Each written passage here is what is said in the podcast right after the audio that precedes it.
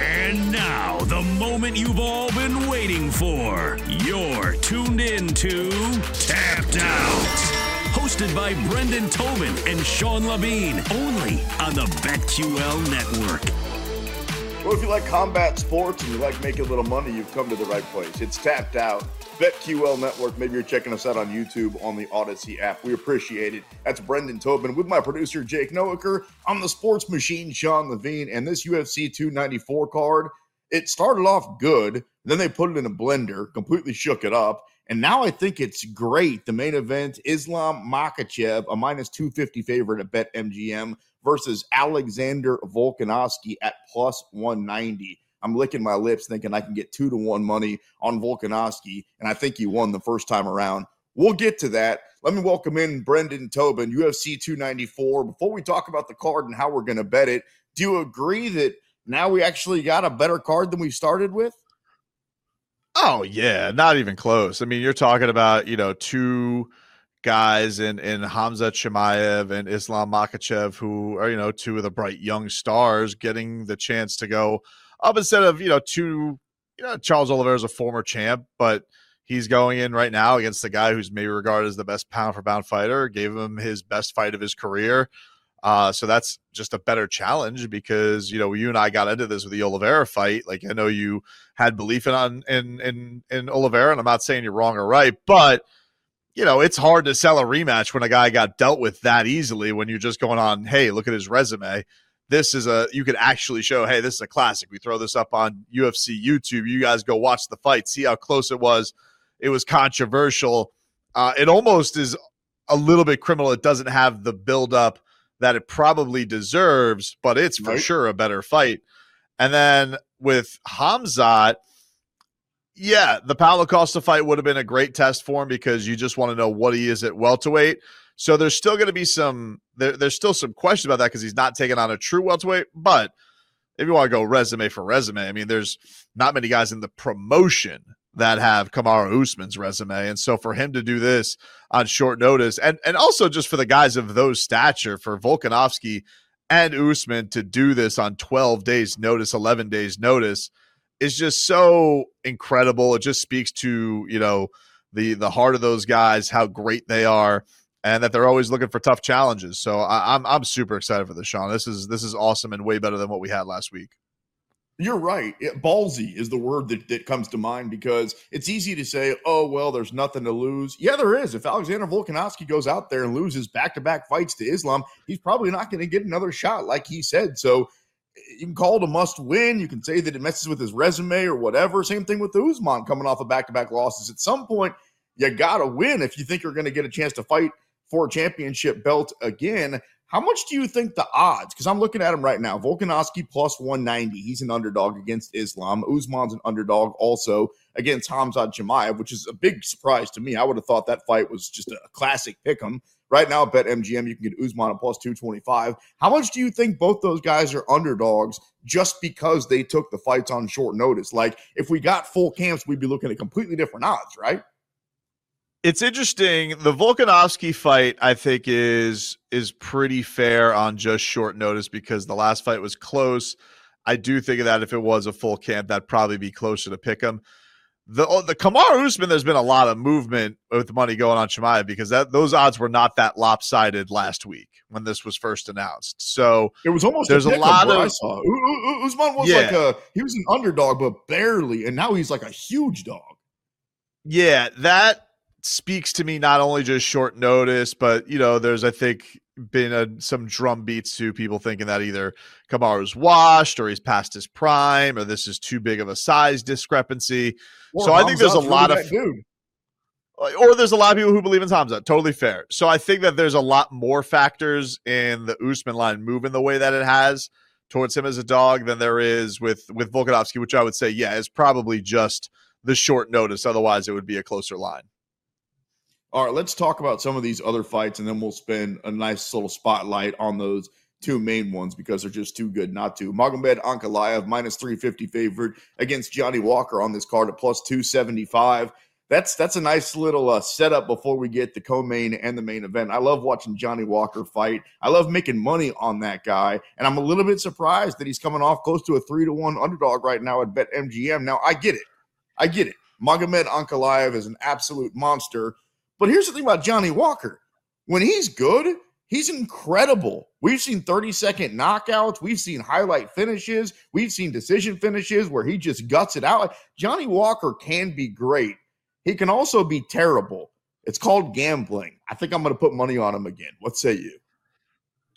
Yeah, yeah, this is an interesting one for sure because you have basically the ultimate flash fighter in Johnny Walker versus Magomed Ankalaev, who really doesn't have a weakness. And it's funny, it's not, it's almost like he's not just fighting Johnny Walker in this, he's fighting the fans because it's like, do you guys want to watch this guy? Because typically, when a guy is this dominant, doesn't have holes, uh, usually, you know, that guy will find himself at the top when he's been in the UFC as long as he has. And it just kind of feels like as Magomed has gotten closer to the heightened status, the further away people have gone from caring about him because it just hasn't been that interesting. You have the uh, the boss who got very upset with his last performance, uh, so much so that basically punted on his number one the number one contendership of the fight with a division that's chaotic because there's a lot of guys injured at the top and, and the champs have been getting knocked off like flies, but it's definitely a lot more interesting than it was a couple years ago when Johnny Walker was kind of busting onto the stage as, hey, this could be the guy that takes out Jon Jones. This is the next guy. And it's really taken him a while to get back to here, where if he gets a win over Ankalaev, hey, you would say Johnny Walker's probably all the way back. But it's a big task for him because Ankalaev, yeah, he doesn't have a lot of weaknesses and and probably has more ways to go win this fight than Johnny Walker does. So I'm understanding of why Walker's such a dog. I just don't know if I'm willing to lay down that minus 350 to get the 100 back. Johnny Walker, I put down 100, I collect 275. And I mean, it's just more fun to bet on Johnny Walker. Like you said, Ankalaev, he's great, but he also kind of sucks to watch fight. All right, Ikram Aliskerov minus 650 against Warlley Alves at plus 450 that might be one that I'm willing to put the money down on the favorite, only because I'm not a huge believer these days in Warlley Alves. Yeah, and Aliskerov, I mean, like, listen, his only losses to you know, Hamzat Chimaev, like way back when. So he's been on a hell of a roll, you know, and feels very much like for Warlley, like, hey, here we have dangerous Dagestani dude you're getting showcased against. Enjoy that. Yeah, that's what's going to happen. He's going to get beat up, probably done in one. I think you get pretty good money on. Oh, never mind. You can only get even money on that fight to be finished in one. This is a lot of vowels on this fight. This is a Scrabble spectacular, right? The triple word score. We've got an Aliskerov, we've got an Ankalaev, we've got a Makhachev, we've got a Chimaev, a Volkanovski, and let me raise you a Muhammad Mokaev minus 450, a favorite against Tim Elliott plus 340. Lots of big favorites and big underdogs on this card. Can I talk you into a plus 340 on Tim Elliott? No, no, I mean I, I, I, can't I can't get with you on that one. I mean uh Mokaev's uh, been a beast, and uh, you know Tim Elliott's certainly been around and has the experience on it. But uh, I mean I think Muhammad's going to get this one done, dude. All right, let's work our way back up to the co-main and the main event and spend a few minutes on these. Hamzat Chimaev at BetMGM right now minus two seventy five. Kamaru Usman steps in on short notice, less than two weeks for the eraser Paulo Costa. So do you have more questions coming up on Saturday night about Chimaev and what he's going to look like, or Usman, what he's going to look like? Man, that's a good question. I have more questions about Chimaev just because I feel like in general there's a lot more mystery surrounding him. Um, I am not this guy who buys into Kamaru's falling off a cliff. I mean, he had a terrible ending to his first fight with Leon Edwards. And Leon Edwards got the best of him one time around, but Leon Edwards, I think, is really good. I, I don't think that he's he's uh, he's fallen off a cliff. Um, with Chimaev, it's just a question of like, all right, how does it, it just feels like there's been a lot of turmoil ever since he rose to superstardom, right? Like he gets off Fight Island, and then it's like, all right, let's see what fight he's going to be in. Oh, maybe he's going to retire because he has bad COVID. Then he has the fight with Gilbert Burns. All right, he's back. His stock is high. He got through some adversity. then like he just gives middle fingers to the scale and he beats a Kevin Holland who's tailor made for him. This is a completely different opponent. Now he's going to a new weight class. We thought that he was going to take on a real middleweight. No, he's going to take on one of the welterweight goats. So, what does that mean for this matchup strength wise? How is Usman going to look at middleweight? I just feel like there's a lot more mystery surrounding Hamzat. Whereas with Usman, I think the only question is, hey, yes, he's going up in weight class. He's obviously got the better pedigree. What does a Kamaru Usman? How do his talents translate up a, a weight class? I think that he's going to be okay. It's not like he's never been in an octagon with middleweights before. I'm sure he's trained with a bunch, and uh, and also as an aside, like he wasn't in Denver when he took the call. He was in South Florida with Gilbert Burns, who probably had more success against Hamzat than anybody else. So there's a there's a good resource there as far as what is this going to be like, even if it is not a full camp, you can get some good intel. It's a great point. The thing I hold against him the most, not even missing weight, is not fighting Nate Diaz. Like I just wanted to see that fight. So I'm a little bit pissed off that I didn't get that on my television set. Uh I think the dust settles though for everything that you just said. Like I think after this fight, if Usman wins, then he goes back to being the respected top two or three ever at his weight class. I think it's fair to say. And I think that if Hamzat wins, then everything was validated for the last couple of years when he was built up. Like I think the winner of this has everything to gain, and the loser's kind of in a weird spot. Um, I think that Kamaru's certainly going to be in a weird spot because you know he's got the two losses to Leon. If Colby ends up beating Leon, then obviously that opens things back up, and I think he'll be okay. You could go back to that rivalry. He's got then he would have two wins over the champions, and it's a great rivalry. Um, but as it stands, yes, he's in a weird spot. With Hamza, if Hamza loses to Kamaru Usman, he's I think in the worst spot because where does he go then? You basically just lost to the former welterweight champion on your maiden voyage in this weight class. Um, so I think that there's a little bit, there's a lot more pressure for me. I think there's a lot more pressure on Hamzat in this fight than there is Usman. Plus, Usman's doing this on short notice. I think that you, he's got to get some some brownie points for that against a guy that he's been wanting to fight either his old weight class or called for it at one point at middleweight. So I think that uh, that Usman has less pressure on this one than than than Hamzat does. We'll break down the card from every angle with our friend Marcel Dorff. Big Marcel coming up a little bit later on in the show. We'll also give you some news and notes coming up here in a little while. And then before we get out of here, our best, best method to the madness that is how we're going to bet these fights. We'll make some money together right here on Tapped Out.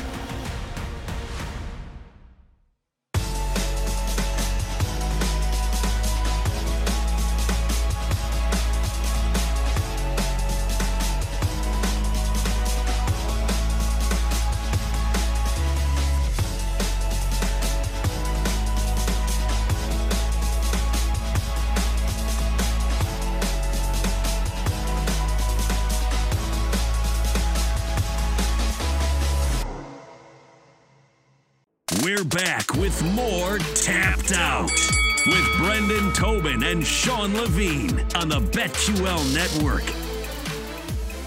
Tapped Out rolling along on your radio or YouTube or the Audacy app. However, you got us, we appreciate it. Brendan Tobin, me, Sports Machine, Sean Levine, and we welcome in friend of the show. He is Big Marcel, Marcel Dorff. You can follow him on X at Big Marcel 24. So we were talking a little bit off air about UFC 294, Marcel, and it was supposed to be a really good card, right? We were going to see Islam versus Oliveira, part two. We were going to see Hamzat Chimaev versus Paulo Costa. And now we got Islam versus Oliveira. We got Hamzat versus Usman. Do, we, do you think we got a like? Did this work out in our favor as fans? I think it's a better card. Yeah. By the way, thanks for having me on again. Always fun with you guys. Um, yeah. I mean, I, I love this card, man. I think uh, the only thing that you have to take and uh, mention is that both guys stepping in on pretty much late notice. You know, only like 10, 9 days preparation. So that's maybe a thing, but I like the matchups better as well. You know, it's like uh, for for Islam, the most difficult fight probably is Volk. So that's a fun one, you know and with Kamaru Usman's wrestling against Chimaev, yeah, it's it's definitely something more intriguing to me than it would have been with Costa Chimaev, at least in my opinion. I know a lot of people differ on that, but uh, yeah, I, I agree with you. I think it's it's a more fun card now.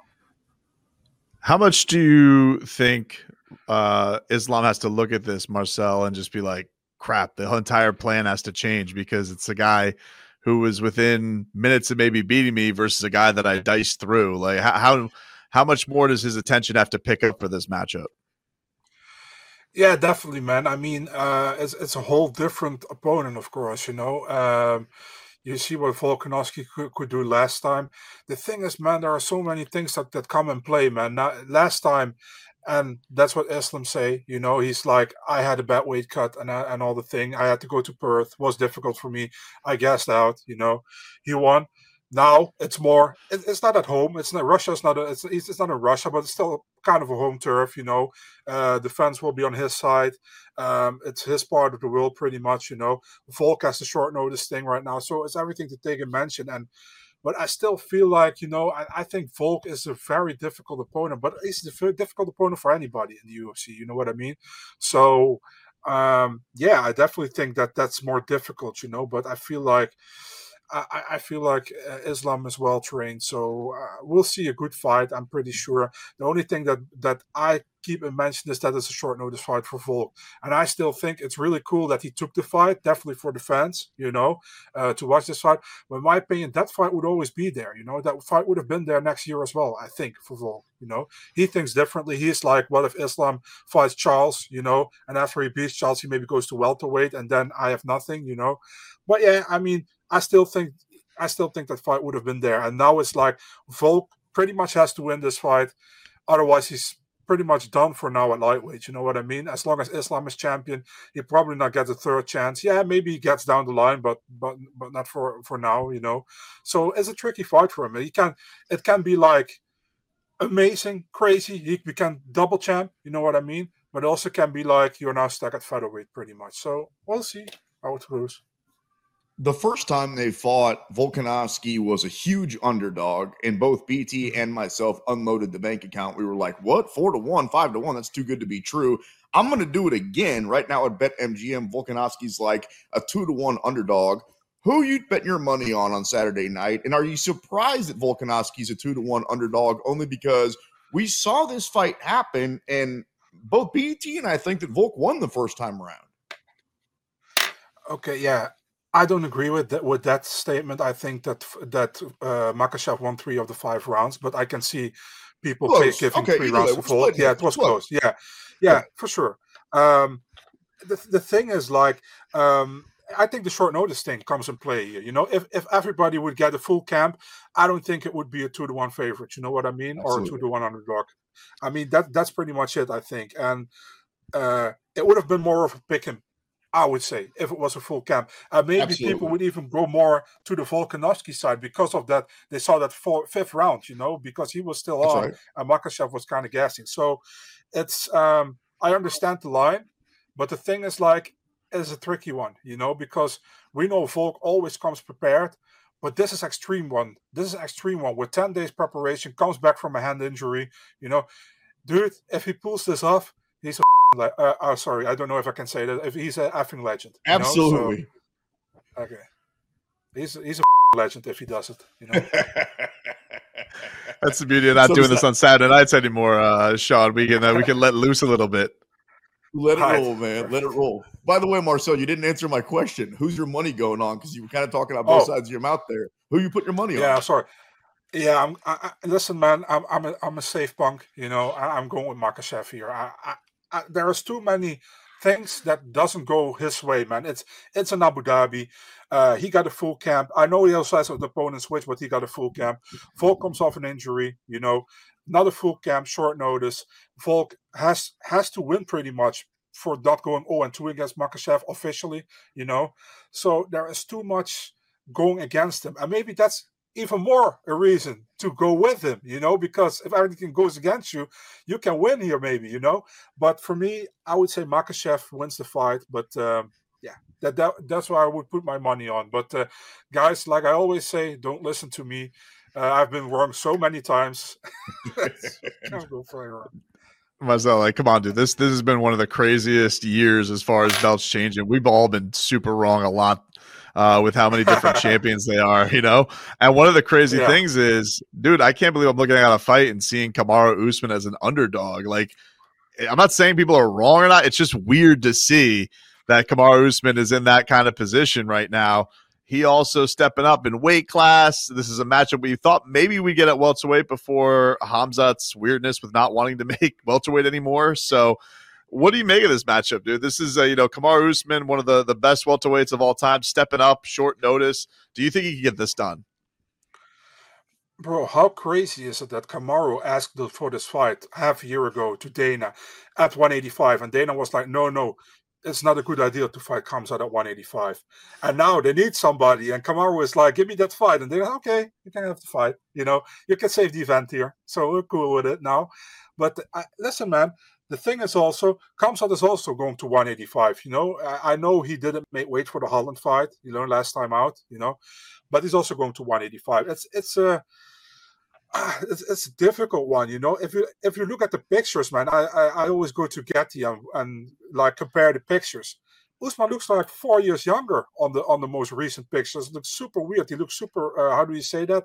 He looks uh, really uh, informed, you know. And yeah, it's so difficult because if you look at Khamzat, Khamzat is so good with his wrestling, but you, we know Usman is also good with his wrestling. So it's a really fun matchup, I think. Um, we'll see. We know a lot more after the first minute. I think you know we know a lot more after the first minute, and I know you guys obviously want me to say what I think now, but it's really difficult. You know, yeah. I just want to, uh, Marcel, from your standpoint, what are the things about Hamzat you're most interested in? Because I still feel like there's so much mystery around him. You know, like this is a guy like burst on the scene fighting all the time you know, we got like the Gilbert Burns fight, which was a great test for him. Then you mentioned the Holland thing where the weight was was missed, but like I still feel like for a guy we all think is got all the talent in the world, there's still so much mystery surrounding him. So I guess what are the things you're most interested about learning about Hamza in a matchup like this? Yeah, I want to see if he has some adversity in this fight. It can that he that he can deal with it. Like in the Burns fight, he had some adversity in that second round. You know, I think Burns even knocked him down there. Um, and and he came, he came around, but Burns is a different fighter than Kamaru. You know, Burns is more of a jiu-jitsu guy, and Kamaru is the more of a wrestling kind of guy type of style. You know, more like comes out himself. So it's like it's so difficult to to compare because you know if if you see who Khamzat beat, I like like the only real real opponent he had was Burns, you know, and you can say Li Jingliang, yeah, Li Jingliang is a good fighter, and Kevin Holland is as well, but I don't see those two as championship material, you know, at least that's my opinion. Maybe people are gonna hit me over the head now that I say Kevin Holland is not championship material, but I mean that's how I see it, you know. And, and with Burns, uh, you finally saw Khamzat getting tagged and even Khamzat was surprised that he got tagged. He was like, "Dude, what the hell is happening here? You know that, that, this this this little Brazilian guy is knocking me down. What, what, the hell?" And I can't put him away in the first round. So, but he came through it. He, he won that third round, as so slightly, you know. So, yeah, I want to see what he does against Kamaru. I think Kamaru can give him a difficult fight, but at the same time, I feel like Khamzat is so strong. I, I think he can he can if he can win this fight it's very possible. I think he maybe can even finish it, man. So strong, I think Khamzat is. And maybe that's crazy, but that's the way I feel. And the thing is, Khamzat is still going to to reach that prime. And I think Kamaru has reached that prime. And I don't think Kamaru is getting better. And I don't say he's getting worse, but I think he's at a certain position right now in a certain moment in his career that he doesn't get any more a lot of better, but he's still world class. You know what I mean? So it's very fun to see where those two now meeting each other, where those two are. I agree. He's at a plateau right now. I don't think he's going up or down with Usman, but I yeah. think this is this is a great test for him coming up on Saturday night against Hamzat Chimaev. We got a couple of minutes left with Marcel Dorff at Big Marcel 24 if you want to follow him on X, one of our favorite guests here on Tapped Out. Do you think whoever ends up winning this fight, the next fight for that guy is for the belt? Yeah, I mean Dana confirmed it, so it's it's like that. I I think Dricus got screwed here. That's my opinion. You know, right. I know many people. Yeah, I mean Dana's just upset that he didn't fight in, in, in Sydney while he was injured. You know, I mean, what do you want? Do you want a situation where Sterling fought TJ Dillashaw where TJ was injured? You know, do you want that exactly. situation?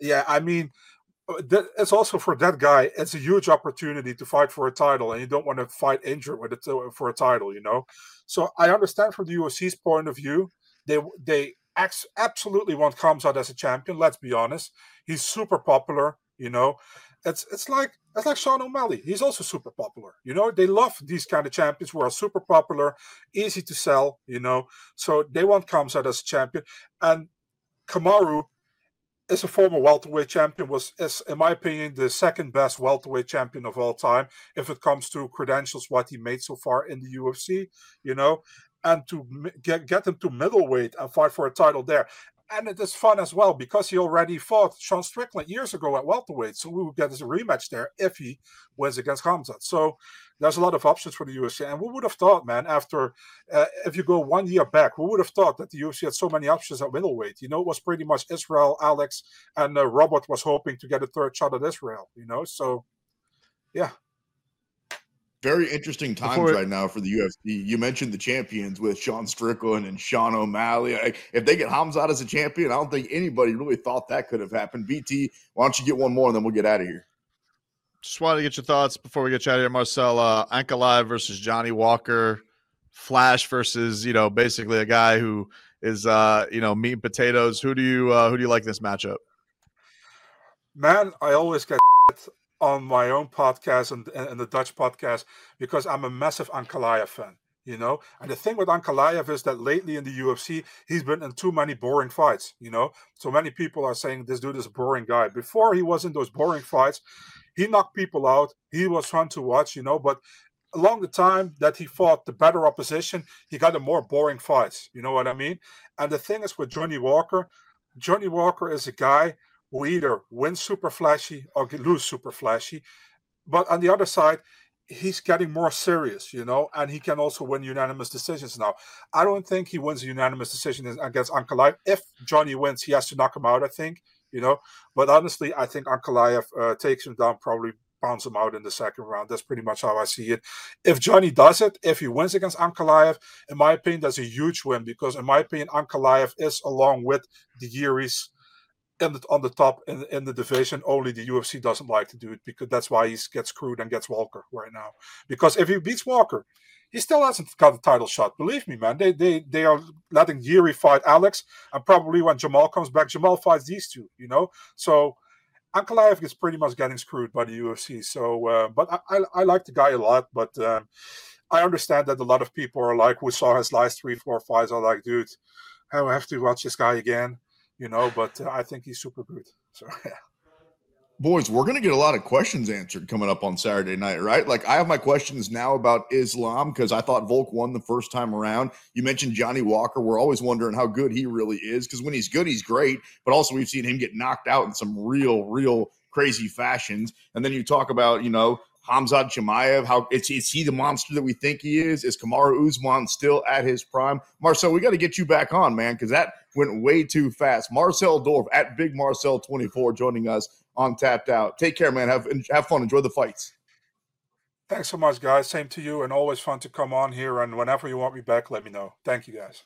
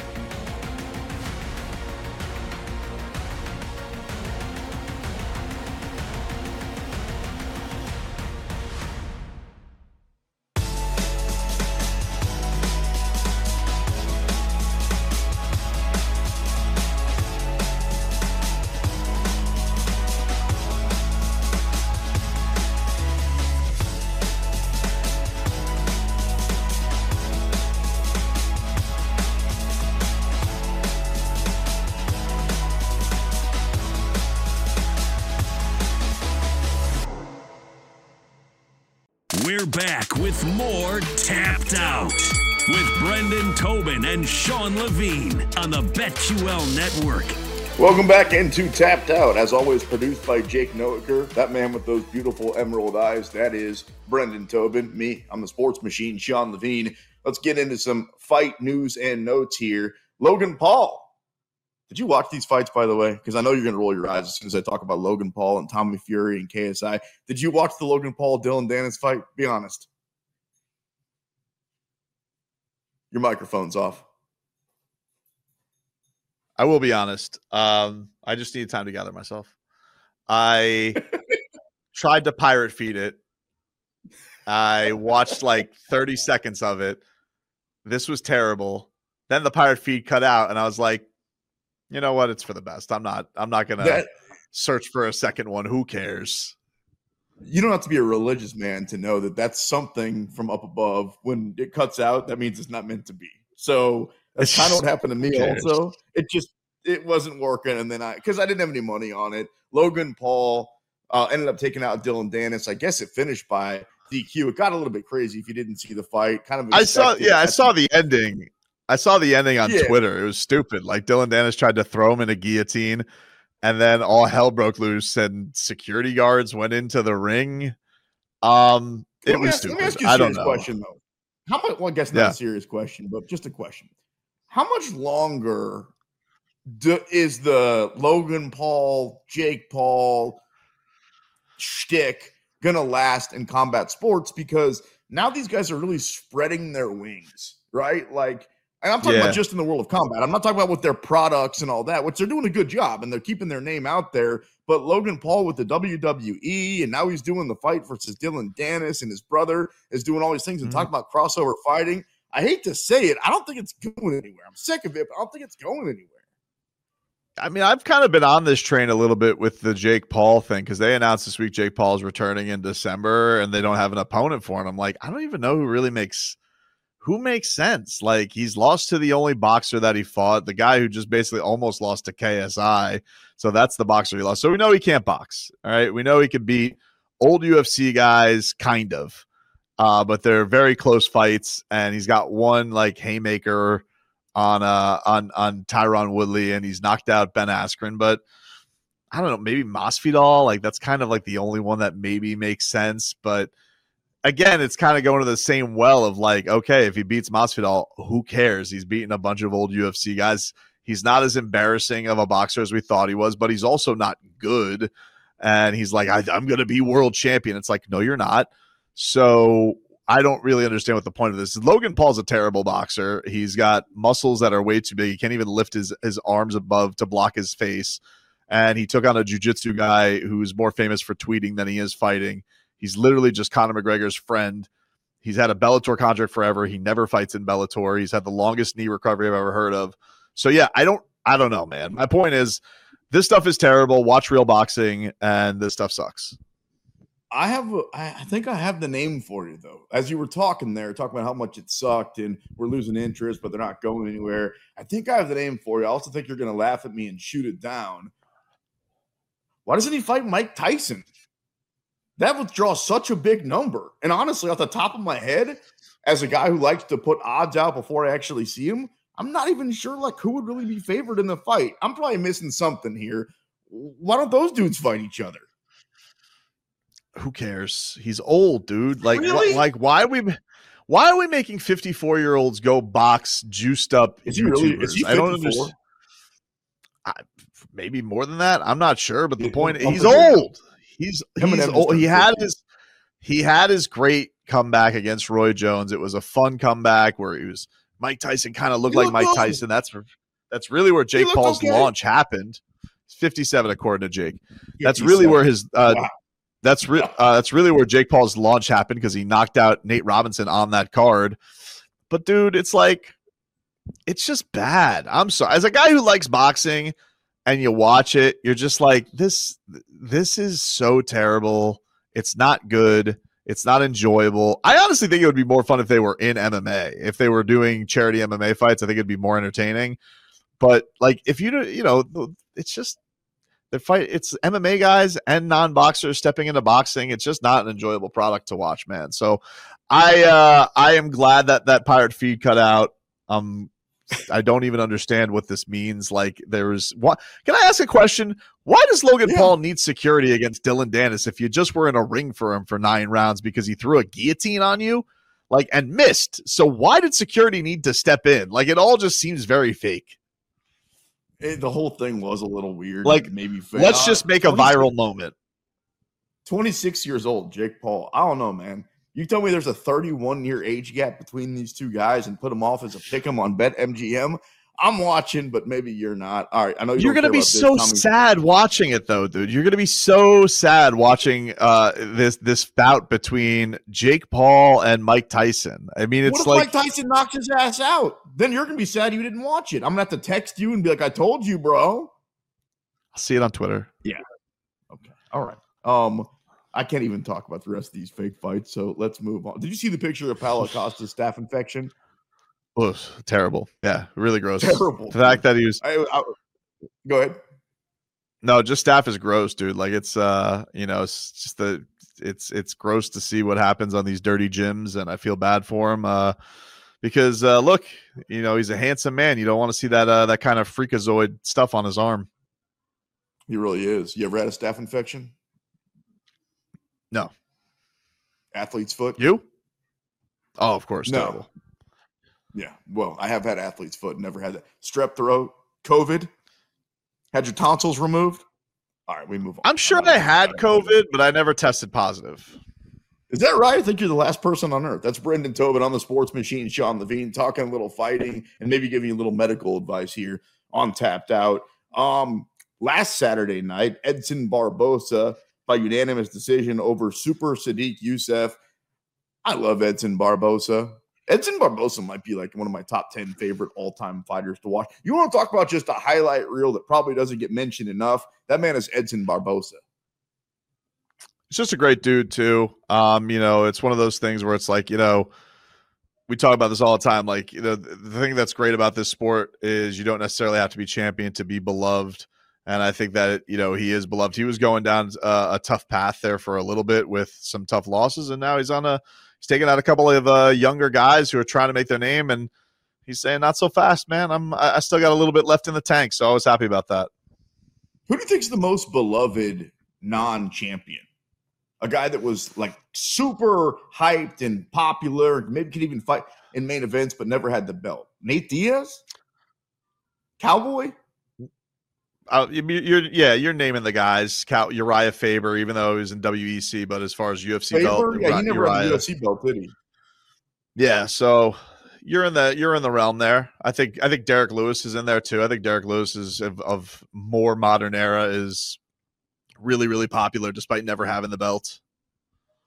Love the Black Beast. Are we counting Masvidal's never having a belt? Or are we considering the BMF as a real Yeah, belt? Masvidal wasn't champion. No, no, Masvidal Masvidal is one of those two. I know he's gotten more polarizing as his career's gone on for some reason, but I've I mean you guys know like I I think he's he's great and has always been an entertaining fighter. You want entertainment? How about this one? Just got announced, hot off the press. Bare knuckle fighting. Mike Perry versus Eddie Alvarez. You're gonna watch that one? If I can't get you to watch Mike Tyson, Jake Paul, if it ever happens, tell me with no gloves you're willing to watch Mike Perry fight Eddie Alvarez. That's sick. Mike uh, Mike Perry is great for the sport of bare knuckle. He's perfectly made for it. Eddie Alvarez, uh, that's a fun opponent for sure. I love the the fact that they get a lot of uh, these former UFC guys and and get them together. I think it's great for that sport because it's an entertaining sport.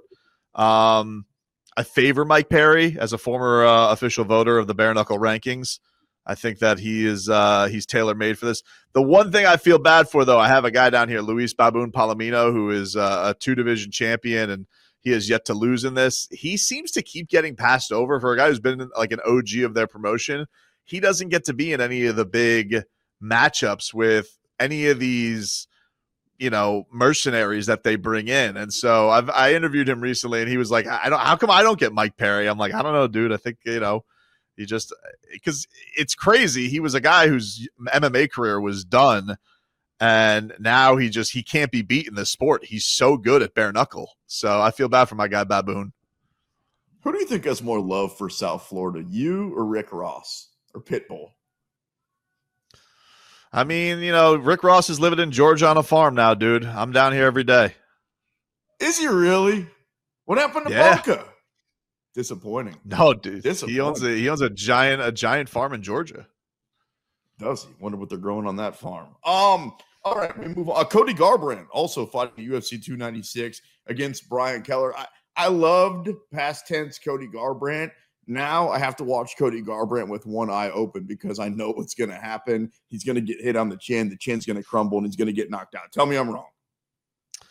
And I love Cody Garbrandt. That's yeah. I mean that, that's that's that's one of those guys that's interesting too because it felt like it felt like with Cody there the sky was going to be the limit. I mean, you talk about his championship performance against Dom.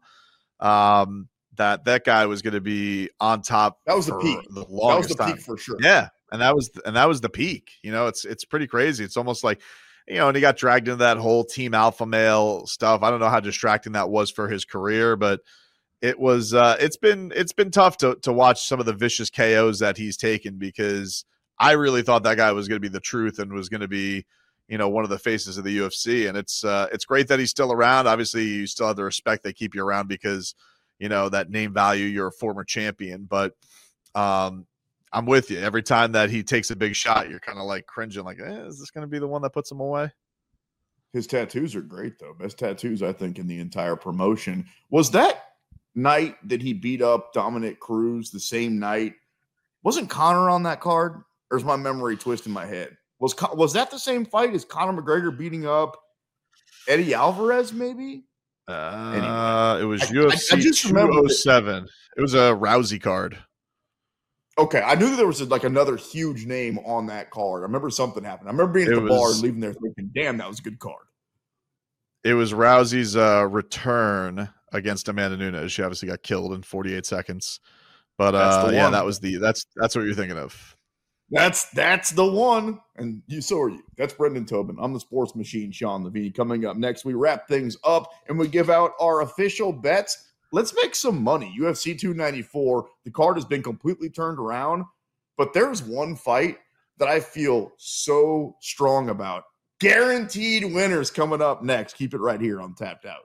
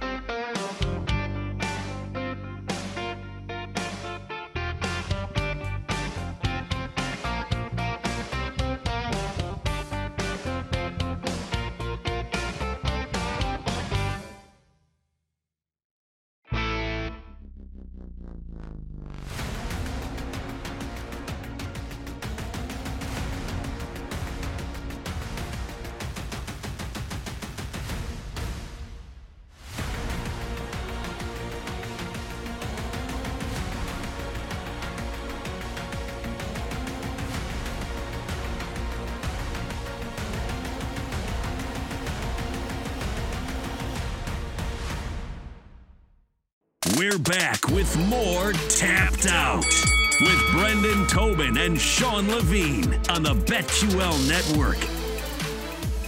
All right, time to tap out here on the BetQL network, on the Audacy app, on YouTube. However, you got us, we appreciate it. Time to make some money. Our official predictions, the method of the madness for UFC 294 on Saturday night. One fight, boys, that we haven't spent any time on. Trevor Peek, who's one of the most exciting fighters in the promotion, minus 155 against Muhammad Yahya at plus 125. Let's start with you, producer Jake. You got to be a Trevor Peek guy, right? Oh, dude, the way he throws the the hammer fist while he's standing. Yeah, I love Trevor Peek. So he's sick. getting that knockout 100%. BT. Yeah, I can't wait to see it, man. I'm looking forward to the show and this uh, showcase. This is like kind of what the whole card is made of. A lot of guys getting their chance to showcase and prove a lot of people. and a lot of knockouts and you're going to be surprised because i'm going to give you like a lot of knockouts coming up when i give you my official predictions a little bit later on i'm with you jake i think peek ends up knocking him out give it to me in the second round all right let's talk about the three best car, the best fights on the card magomed ankalaev a huge favorite minus 350 against johnny walker bt johnny walker is just such a tough guy both not to bet on and to bet on, right? He does the walkout, he starts shaking those hips, he wins the fight, he does the worm, he cracks a joke. He's just a fun dude. But then again, when he gets knocked out, it is unbelievably highlight worthy. You know what I mean? Like Johnny Walker's been bent up like a pretzel two or three different times where I had to go home and be like, did I see that right? What happens on Saturday night? You can get Johnny Walker at plus 275 unless you're willing to pay minus 350 for Magomed Ankalaev. Where's your money going? I'm not willing to pay the minus 350, but I like him by decision, which is like two to one in most places for Magomed Ankalaev. I think that's the safe bet. It's the boring bet. I understand. Guess what? He's a boring fighter, and that's how he boringly wins. So I'm going to go with Magomed Ankalaev. Uh, it's not going to be sexy, which is when Johnny Walker comes to the ring where he's making love to the camera and making your TV pregnant. But uh, Magomed Ankalaev is going to do Magomed Ankalaev things. Uh, our guy Marcel Dorff uh, convinced me he's a big uh, Ankalaev guy, and I think he gets it by decision. So you get that like two to one. It's a much better price. Jake, can I talk you into Johnny Walker on the underdog money? No, you can't, but I'll still hear your pitch after I give mine. Uh, I'm all over Ankalaev here. He haven't haven't seen him fought since Jan Blachowicz, uh, which was a an odd fight, right? A draw, many opportunities to find the finish, and he seemingly chose not to. So I think, with that being said, Ankalaev's going to come in here a lot more aggressive, a lot more hungry, and do exactly like you were just saying. He's going to fold Walker like a pretzel, and on BetMGM you can get him to win by submission or knockout at minus 115. So give me Ankalaev to finish inside the distance. So basically, even money either way if Ankalaev gets the finish on Saturday night. Hear me out, boys. And I'm going to make my Johnny Walker argument. And I'm not trying to talk you into it. I think I'm trying to talk myself into it. Remember how good he was the beginning of his career. Now you could say, yeah, he was fighting guys like Misha Cirkunov and Khalil Rountree, whatever. Like, not he was fighting like a few levels down from champions or future champions, but they were names, and he was taking care of them. And then he lost a few, right? It was four out of five. And then he got hurt along the way. And it was like, all right, maybe Johnny Walker's not that guy the promotion turned him into. They made him a main event fighter a couple of fight nights and all that. Since then, in his last three fights, beat Cutelaba. He's a dude. Beat Paul Craig. He's a bear Jew. And took out Anthony Smith, friend of the show. I mean, that's three solid wins in a row. If you take out Magomed Ankalaev, now people are talking about you again. I'm talking about talking about you as a future champion again. So I think Johnny Walker and his team understand how much is on the line in this fight. If he loses, he just goes back kind of in the group with a bunch of people. But if he wins, he kind of goes back to being that guy that we all thought he was at the beginning of his career. I think that he steps up to the challenge on Saturday night. And listen to me, turn your radio up. If it's on YouTube, I'm going to give you a second because I know it's hard to find on my computer. Turn the volume up. Johnny Walker by knockout on Saturday night. He knocks out Magomed Ankalaev. He finds his chin, like pretty much nobody's been able to do, and you get plus 600 on your bet. All right, feeling pretty good about that one. Let's move our way up Okay. to the Okay. co-main event. Feeling froggy what Excuse you're me, do you, excuse me. Do you have a problem with my points on my bet? Sounds like No, you do. no I mean- just interesting. We'll see how it goes. Just I just like to call it bold is what I like to call it. Bold, like when I told you that Nate the Train was going to choke him out, and he did at 14 to 1. I mean, boys, you know that I'm the king of the long shot. Let's not kid anybody here on the BetQL network. When it comes to betting a 5 to 1, 10 to 1 here on Tapped Out, I'm your guy. And I'm not done with them, by the way. What say you, BT, about Hamzat Chimaev in the co-main event minus 275 against Kamaru Usman at plus 225? Where's your money going?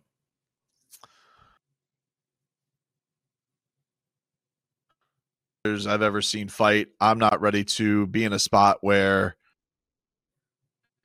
washed or out or any of these matters. I think that you know, in a way, I think this is going to be fun for him. He's going to get the jump on Hamzat being there last minute. So, um, and with Hamzat, like it's just you're going to have to show me that you can out grapple Kamaru Usman. I don't care what the weight class is because I don't see a lot of people okay. do that.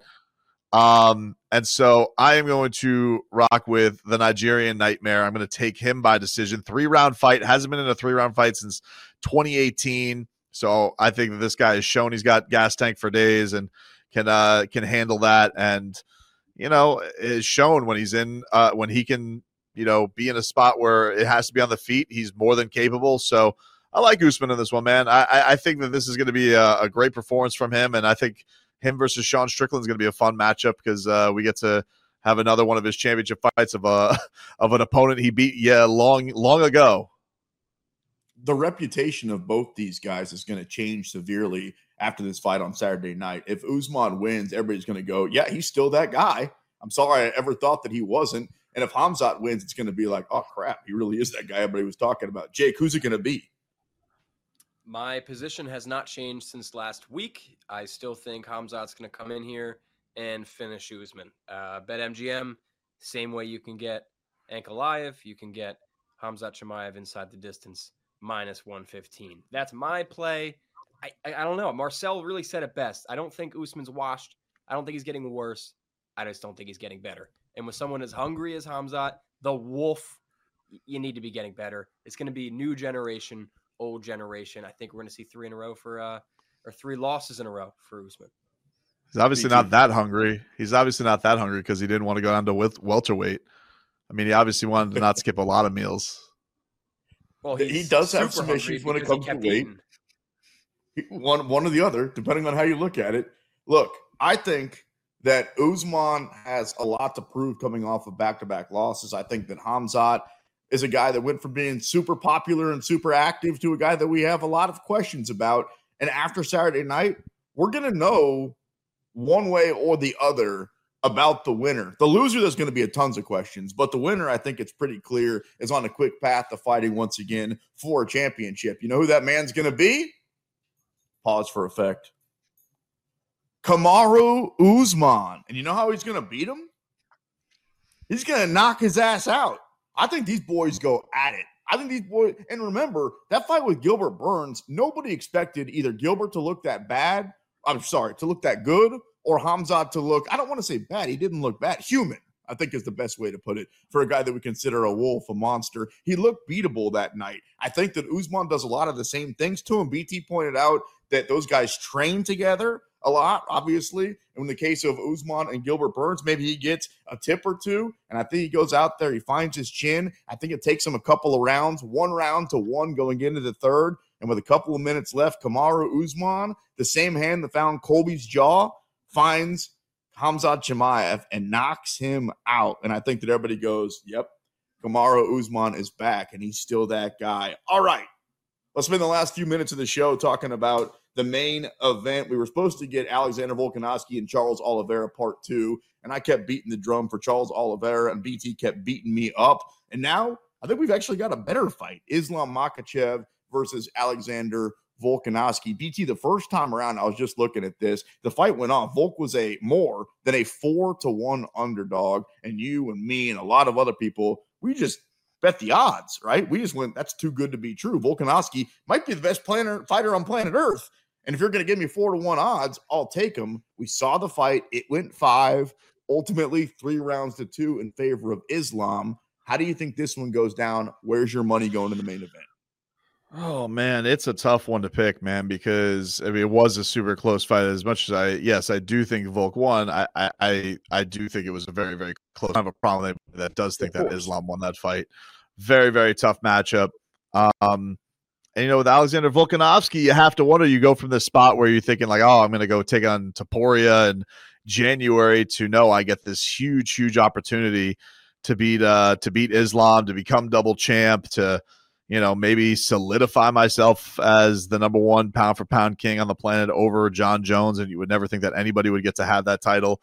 Um, you know, it's not a great reason. It's just one of these things where, like, I just think Volk's that guy right now. He just seems to be everything he touches turns to uh to gold because I don't think it, it's crazy. You know, it, it's it's rare to have a loss have you risen up in the eyes of the fans even more uh, than he had.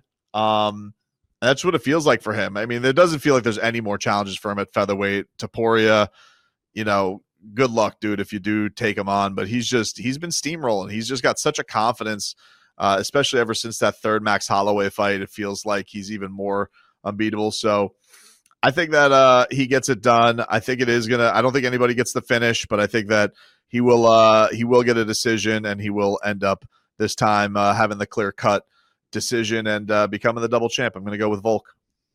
Before we find out where producer Jake's money's going on Saturday night, BT, you mentioned Max Holloway. So we've seen Volkanovski in rematches before, and it, it's like if I've already seen this guy, I I'm probably going to beat this guy the first time around, which he did. I'm talking about against Max Holloway. You give it to me again, I'm going to look better, and I would say he did the second time around. The third time he looked even better. How much do you think that gives Volkanovski an advantage in this fight that he's been there, done that before? Like some guys would be scared, let's call it what it is, of Islam. Volkanovski is not. I, I don't yeah I, I don't know if there's a better fighter right now that just handles the pressure or anything right now better than him and I do think there's like like with Islam you know, as, as, Marcel mentioned, this is kind of a home fight for him. There's a lot of pressure of the fans that he's going to be fighting in front of. There's always the weight of, hey, you're supposed to be Khabib's protege. I think you kind of heard him a little bit this week how snippy he was getting about, oh, you know, I don't want to hear any excuses. It's like, well, you're already kind of making excuses, I guess. It, it, I don't know. It just, I think that uh, I think that Islam still has uh, a lot to prove, and that's it's not impossible for him to do it. But Volk, it just feels like the guy's just made for the stage right now. It feels like his kind of run of greatness. And, uh, you know, for this to kind of drop in his lap, I, I just see him as the guy who's going to take advantage of that opportunity. For the record, we enjoy both these guys. They both come on our show. Islam Makhachev, he was great sitting there having lunch with Khabib. We loved it when we got our chance to talk with Volkanovski. Jake, who wins the fight? I hope I'm wrong, but Volkanovski's not getting it done, unfortunately. I think Islam's going to do the same thing he did the first time. I think he's going to squeak out a close decision. Plus 150 Islam by decision. Going to touch it. Part of this is me actually believing Islam's just a little bit too much, a little bit too big for Volk. And then another part of this is, as BT loves, my heart insurance, right? I really want Volk to win this fight, so I'm going to bet against him in case he loses. I don't know, man. It's just, it's a tough, tough task. And Volkanovski is the guy – if anyone's going to do it to get it done. But I just don't think so, man. I don't think so. I'm not sure if I know exactly what the definition of intestinal fortitude is, but I'm pretty sure Alexander Volkanovski's got a lot of it. Like he is his headstrong, both physically, in the case of when Ortega tried to squeeze his head off, and the actual sense like that. He's just a he's a solid guy, just taking this fight, knowing the risk, trying to be the double champion, having the rematch, taking the loss the way he did the first time. I mean, because of all that, I'm going to do it again. I'm going back to the well. I bet it the first time, thought I got screwed. Not screwed. Not screwed. It was a close fight. I'm a little bit upset about it. I'm going to do it again. And I think Volkanovski, just because I told you that Johnny Walker's going to knock him out and Trevor Peek's going to knock him out and Usman's going to knock him out, right now at the end of the show, I'm going to tell you Alexander Volkanovski is going to knock out Islam Makhachev on Saturday night. You can get plus 550 and I don't think I'm going to parlay these boys, even though I like to get parlayed on a Saturday night. If you were to parlay Volkanovski by knockout and Usman by knockout and Johnny Walker by knockout and put 10 bucks on it, you know what you'd have? A boatload of money. Maybe I'll do it. It'd be fun. That's it for the show. Thanks to Marcel Dorff, Jake Noecker, and as always, my co host, Brendan Tobin. I'm merely the sports machine, Sean Levine. We'll catch up with you next week right here on Tapped Out.